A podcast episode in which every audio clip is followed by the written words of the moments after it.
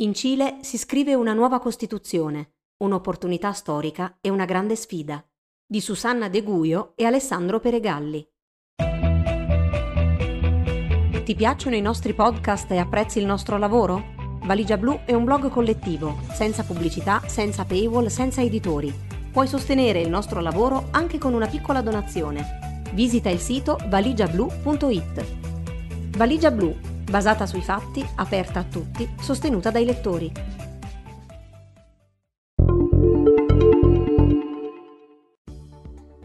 Il cammino del Cile verso una nuova Costituzione avanza a grandi passi. L'11 gennaio è scaduto il termine per presentare le candidature alla Convenzione che sarà eletta ad aprile ed il dibattito è tornato ad accendersi.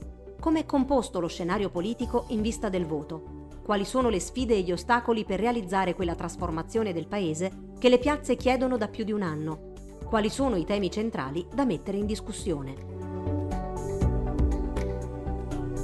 L'accordo e la Pruebo.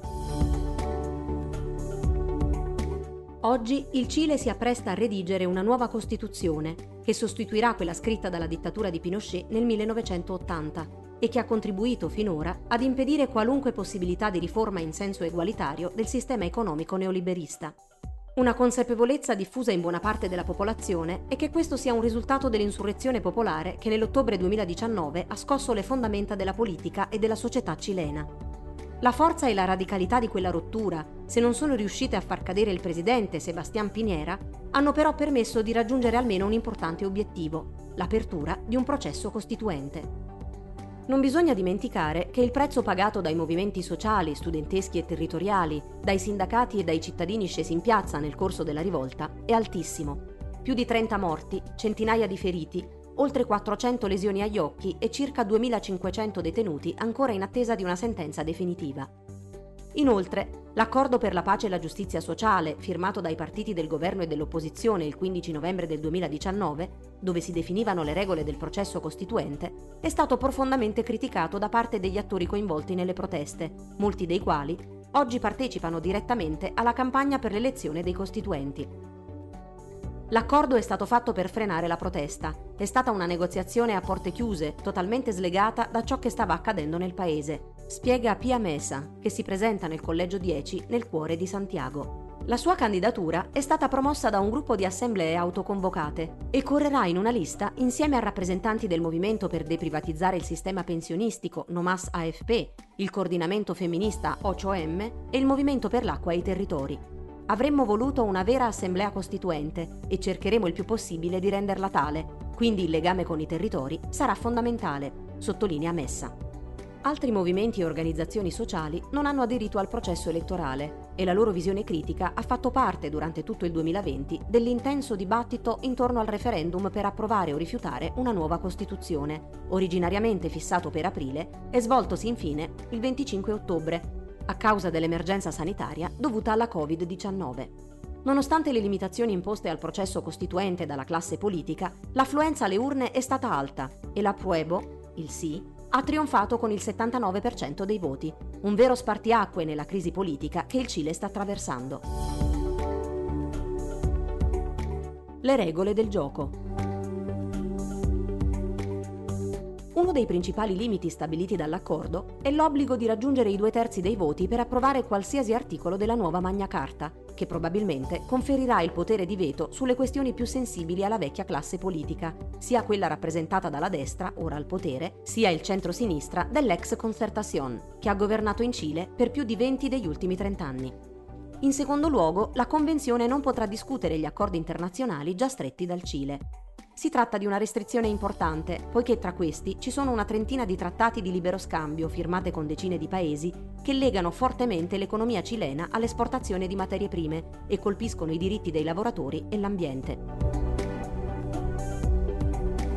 Seggi indigeni riservati. Quando è stato firmato l'accordo, noi non eravamo presenti nella trattativa. I popoli originari non erano priorità per l'elite politica spiega Elisa Lonson, candidata Mapuche e attivista per i diritti educativi e linguistici dei popoli originari. Il dibattito sui seggi riservati ai popoli indigeni e afrodiscendenti è stato mantenuto in sospeso e rimandato fino a dicembre, lasciando poco tempo alle comunità per organizzare le loro candidature ed escludendo la popolazione afro concentrata nel nord cileno. Alla fine sono stati riservati 17 seggi su 155 costituenti ai 10 popoli indigeni, che costituiscono il 12,8% della popolazione, secondo l'ultimo censimento del 2017. Nella nuova Costituzione, secondo Lonson, sarà cruciale stabilire la plurinazionalità e l'interculturalità, fondate sul diritto alla libera autodeterminazione dei popoli originari, che a sua volta si implementa con l'autonomia territoriale, dove possiamo definire e sviluppare il nostro modo di vita, la nostra lingua e la relazione con la natura e la spiritualità. Correre come indipendente. Riuscire a candidarsi è stata un'altra grande sfida che i rappresentanti della società civile non appartenenti a partiti politici hanno dovuto affrontare. L'alto numero di firme richieste per la candidatura degli indipendenti è stato ridotto solo a dicembre, su pressione di numerosi settori sociali che si vedevano impossibilitata la partecipazione. Nonostante il poco tempo a disposizione, alla chiusura delle candidature si è osservata una proliferazione di liste indipendenti, in alcuni casi coordinate su scala nazionale, in altri concentrate su territori specifici. Questo fenomeno è in parte dovuto alla delegittimazione che ha subito l'intero arco politico istituzionale durante le proteste, come confermano diversi sondaggi che mostrano un'intenzione di voto sbilanciata verso gli indipendenti, 81% secondo Data Influye e 64% per Ipsos ed Espazio Pubblico. Inoltre, vi si può leggere una capacità di organizzazione della società civile che è ancora vitale, nonostante i lunghi mesi di quarantena e le misure restrittive che hanno forzatamente svuotato le piazze cilene nel 2020. D'altro canto, la frammentazione delle liste è un fattore di debolezza nel sistema elettorale cileno, che pur essendo proporzionale, divide il paese in collegi di dimensioni ridotte, dove risultano favoriti i candidati uniti in grandi coalizioni. Per questo motivo, la destra cilena ha formato una lista unica, in cui i partiti attualmente al governo si sono alleati al Partito Repubblicano, di estrema destra. Al contrario, il campo progressista è più diviso. Da una parte c'è il centro-sinistra tradizionale, con la Democrazia Cristiana, il Partito Socialista e altri partiti minori uniti nella lista Apruebo. Dall'altra c'è il blocco Apruebo Dignidad, che riunisce il Frente Amplio, il Partito Comunista e altre forze politiche già unite nella campagna per l'approvazione del referendum. Infine, altri partiti appartenenti alla sinistra hanno deciso di correre da soli. L'Unione Patriottica, braccio elettorale dello storico movimento della sinistra rivoluzionaria, il Partito Umanista, la lista trotschista del Partito Operaio Rivoluzionario e il Partito Verde Ecologista. Oltre alla convenzione costituente, il prossimo 11 aprile i cittadini saranno chiamati a votare anche sindaci, consiglieri comunali e per la prima volta governatori regionali. La posta in gioco è alta e la somma dei quattro voti potrebbe creare non poca confusione, senza contare che i partiti hanno infrastrutture ed esperienza davanti alla campagna elettorale che mancano del tutto agli indipendenti. La scommessa. Al di là delle forme che ogni settore sociale ha scelto per intervenire nel processo costituente, è chiaro a tutti che l'obiettivo principale è modificare le strutture dello Stato per ridistribuire il potere e decentrarlo. Secondo Ignacio Acurra, attore teatrale e televisivo, sindacalista nel campo della cultura, che si presenta con Apruebo Dignidad, abbiamo un sistema che concentra eccessivamente il potere nella figura presidenziale. È un retaggio culturale quasi monarchico, che deve essere smantellato per pensare ad un altro sistema di governo.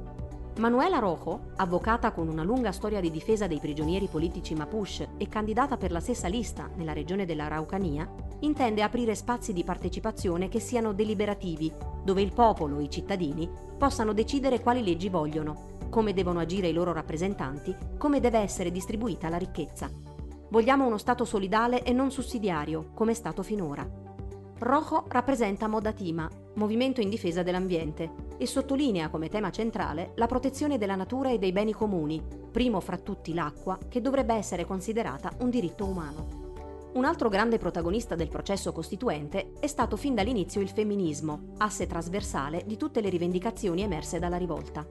In quasi tutte le liste di indipendenti ci sono donne che provengono da spazi femministi. La parità di genere nella convenzione è stata una conquista collettiva e le candidate stanno assumendo un ruolo di primo piano, cominciando anche a coordinarsi a livello nazionale per imporre nell'agenda costituente questioni chiave come i diritti sessuali e riproduttivi delle donne. Infine, in questa fase, sarà centrale non abbandonare la piazza, come afferma Natalia Arriagada del Movimento per una casa con dignità, che ha deciso in assemblea di sostenere la sua candidatura in una lista indipendente. Per la prima volta abbiamo scelto di intervenire in un processo elettorale, spiega. Però subito aggiunge, è essenziale che il popolo rimanga attento e organizzato. Dobbiamo essere capaci di portare la deliberazione fuori dalla sala della Convenzione, nei territori, di denunciare i tentativi di minare il processo e di mobilitarci quando sia necessario. Oltre la Costituente. Una nuova Costituzione per il Cile significa liberarsi dell'eredità del pinochetismo e chiedere conto dei debiti accumulati dalla democrazia neoliberista e classista degli ultimi trent'anni. Ma per far sì che questo avvenga e che il tutto non si trasformi in un'operazione gattopardesca, sarà fondamentale costruire meccanismi che vincolino la Convenzione alle organizzazioni e assemblee territoriali durante la redazione della nuova Carta Magna, testo che dovrà comunque essere ratificato da un plebiscito finale. La regola dei due terzi, d'altra parte, potrebbe anche determinare che in molti punti la Costituzione non sia risolutiva e molti aspetti del cambiamento saranno lasciati in mano al gioco elettorale e all'azione di governo. Il terremoto sociale che ha attraversato il Paese nell'ultimo anno e mezzo, in questo senso difficilmente lascerà intatti gli equilibri politici precedenti. Nel 2021 il Cile è chiamato a ridisegnare il suo scenario politico, non solo con una nuova Costituzione, ma anche rinnovando le cariche di sindaci, consiglieri e governatori, a novembre, inoltre, voterà per il seggio presidenziale, dove la battaglia è ancora del tutto aperta. La vecchia Concertación, che negli ultimi decenni non è stata capace di imprimere un cambio di rotta nelle politiche pubbliche, rimarrà probabilmente fuori dai giochi. L'estrema destra di stampo bolsonarista, che stava emergendo fortemente prima dei tumulti di ottobre, grazie alla leadership di José Antonio Cast, sembra aver perso slancio di fronte a un cambio di egemonia culturale nella società che ha portato il malcontento verso forme di solidarietà sociale e di lotta di classe. È probabile quindi che la sfida presidenziale vedrà una polarizzazione tra l'attuale politico di punta della destra, Joaquín Lavín, che si sta rinnovando con posizioni di maggiore apertura sociale e un opportunistico appoggio alla Proebo nel plebiscito di ottobre, e il comunista Daniel Hadwe, attuale sindaco di Recoleta, che i sondaggi danno come favorito nelle intenzioni di voto, nonostante un certo distacco storico tra il Partito Comunista e la maggior parte dei movimenti sociali cileni.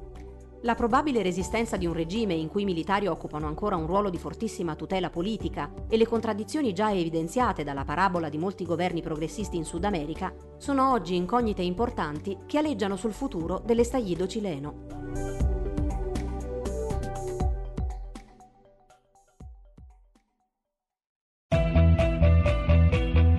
Ti piacciono i nostri podcast e apprezzi il nostro lavoro? Valigia Blu è un blog collettivo, senza pubblicità, senza paywall, senza editori. Puoi sostenere il nostro lavoro anche con una piccola donazione. Visita il sito valigiablu.it. Valigia Blu, basata sui fatti, aperta a tutti, sostenuta dai lettori.